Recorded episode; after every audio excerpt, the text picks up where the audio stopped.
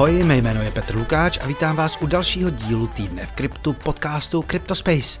Je pondělí 8. ledna a vás čeká letošní první přehled toho nejdůležitějšího ze světa Bitcoinu, Etheru a dalších. A ještě než se na to vrhneme, mám tu pár novinek. Podcast od začátku roku přestává vycházet na E15. A jelikož řada z vás preferovala psanou verzi novinek i s linky, grafy a videí, obnovím v létě odložený newsletter. Pokud vás tedy zajímá k danému tématu víc a chcete to i se zdrojem, přihlásit k odběru se můžete na cryptospace.substack.com. Link dám i do popisku podcastu. No a teď se můžeme konečně vrhnout krátce na trhy. Ty byly v posledních týdnech celkem divoké, létalo to nahoru dolů a tématem číslo jedna byla, jak se asi dalo čekat, očekávaná bitcoinová ETFK. K těm ale až za chvíli. Market cap všech kryptoměn za posledních 7 dní podle CoinGecko klesl o 9,6% na 1 bilion a 707 miliard dolarů. Jedním z málo rostoucích projektů byl eh, Bitcoin, který si připsal 3,5% a v pondělí ráno se prodává za téměř čistých 44 tisíc dolarů. To dvojka Ether už ztrácela, odepsala 2,6% a stojí 2223 dolarů za kus. Ono těch vítězů ale celkem příliš nebylo. Nejvíc 24,4% si připsal token Stacks, 21% Cash Network a 15,5% Osmosis. Za to loserů je požehnaně. Stop stovky ztratilo 17 projektů 20% a víc. Největší korekcí si prochází Bitcoin SV, tedy Satoshi Vision, který za týden ztratil 33%. Nedávno zmiňovaný token Helium poklesl o téměř 30% a o 27,2% šel dolů i Multiverse X. No a konečně můžeme na zprávy a čím začít jiným než Bitcoinem.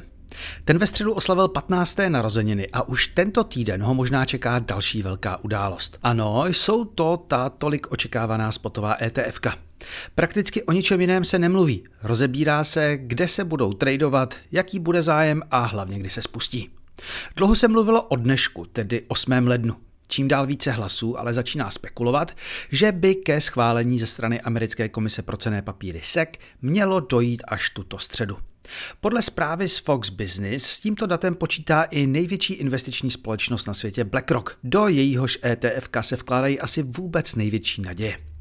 No, i když se mi růst cen taky líbí a rozhodně doufám, že se vše povede, ne všichni analytici si myslí to samé. Podle průzkumu asset managera Bitwise, který se ptal více než čtyřek stovek finančních poradců ze Spojených států, očekává jen 39% z nich, že bude bitcoinové ETF schválené v letošním roce. No, tady bych je trošku krotil a připomenul, že se jedná o všechny poradce a ne experty na kryptoměny, kteří to denodenně sledují.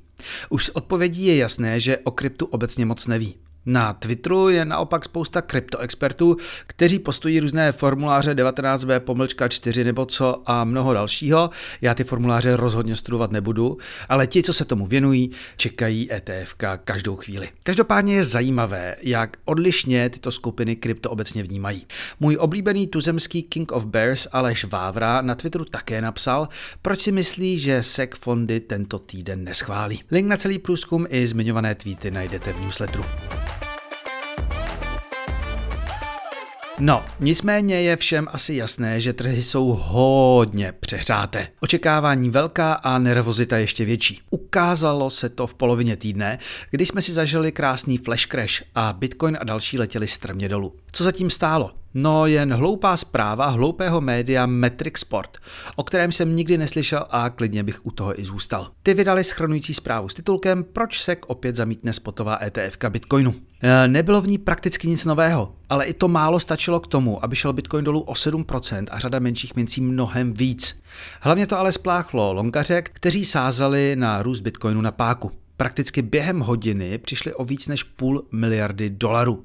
Kapitalizace celého trhu poklesla o desítky miliard dolarů. No, asi nám to pěkně připomnělo, že i v době bullrunu jsou korekce o 20 či 30% naprosto normální. Vždycky je aspoň čas dokupovat. Tady si dám ale poslední poznámku k ETFku. Ještě je tu totiž v uvozovkách riziko, že schválení fondů je dnes už v ceně bitcoinu naceněno. Žádné velké nákupy po zprávě seku nepřijdou a s tím dorazí zklamání a následně spíš propad ceny. Své se o příliš velkých očekáváních naučili eteristi při mergin a přechodu na Proof of Stake na podzim 2022. Tak hlavně opatrně. No a teď se podíváme do světa centralizovaných burz. Jedna z největších OKX totiž zastavila obchodování s takzvanými privacy coiny, včetně těch největších jako je Monero, Zcash a Dash. Co je pro tyto ještě horší, je riziko, že by mohly být vyřazeny i z obchodování na globální jedničce Binance. Ta jich hned několik přesunula do kategorie sledovaných. To by samo o sobě ještě nebylo nic tak strašného. Kdyby Binance o jejich vyřazení nerozhodla už loni v květnu, i když od tohoto kroku nakonec v červnu upustila to riziko je tak reálné. Jasně, jsou to privacy coiny, ty jdou trošku proti burzám a KYC a je samozřejmě možné je změnit i na jiných burzách a to včetně různých peer-to-peer řešení. Pro drtivou většinu populace je ale nejjednodušší jít právě na Binance a další velké burzy tak uvidíme, kam se to posune. Když už jsme u Binance, jak si asi někteří z vás všimli, od prosince loňského roku přestaly fungovat Binance karty. Pro mnohé uživatele to byl přitom hlavní způsob, jak jednoduše vytáhnout krypto do světa fiatu. Burza nyní nicméně oznámila, že uzavřela partnerství se společností Black Cat Card. Jak to celé funguje? Když si u nich založíte účet a ten propojíte s tím na Binance, můžete na něj převést například USDT a ty směnit za eura. A ty pak při platbě nebo výběru za české koruny. Jasně, není to ještě ideální, potřebujete další službu a vše záleží na směných kurzech, ale je to lepší než nic. Co by to bylo za týden v kryptu bez pořádného heku? Obětí se tentokrát stal bridge Orbit Chain, ze kterého se útočníkům podařilo ukrást 84 milionů dolarů. Jednalo se hlavně o zabalené bitcoiny a různé stablecoiny, ty nakonec ale útočníci vyměnili za 27 tisíc etherů a kolem 20 milionů ve stablecoinu DAI.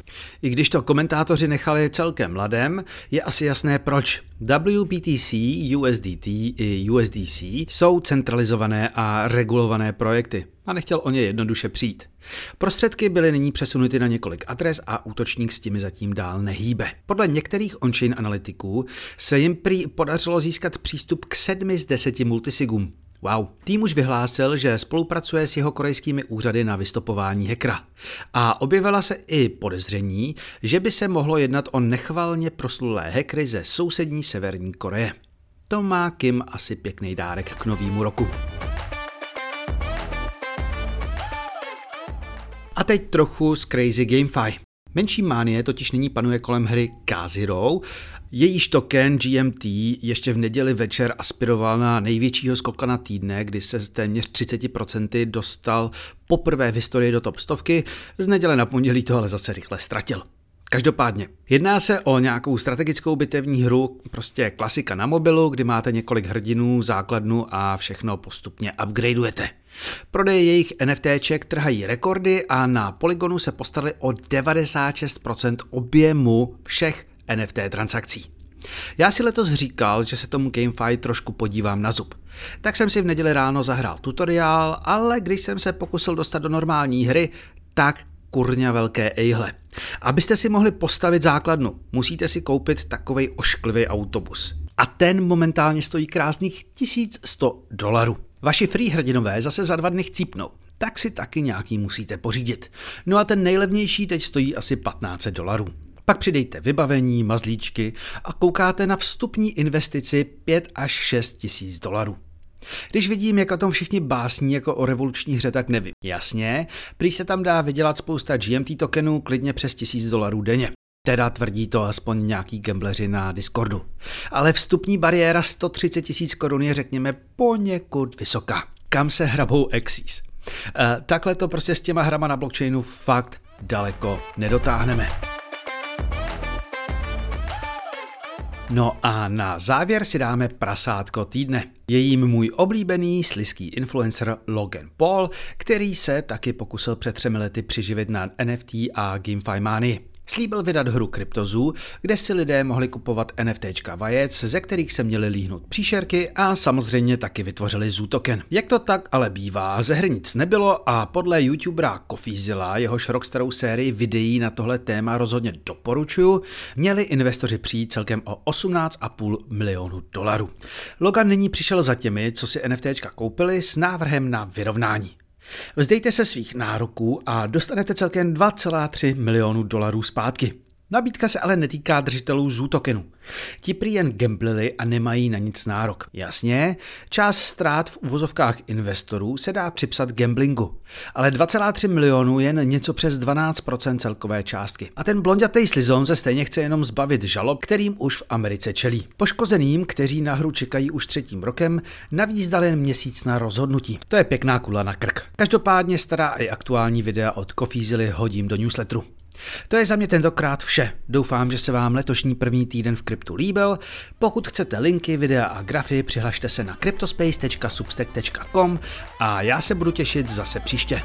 Naschledanou.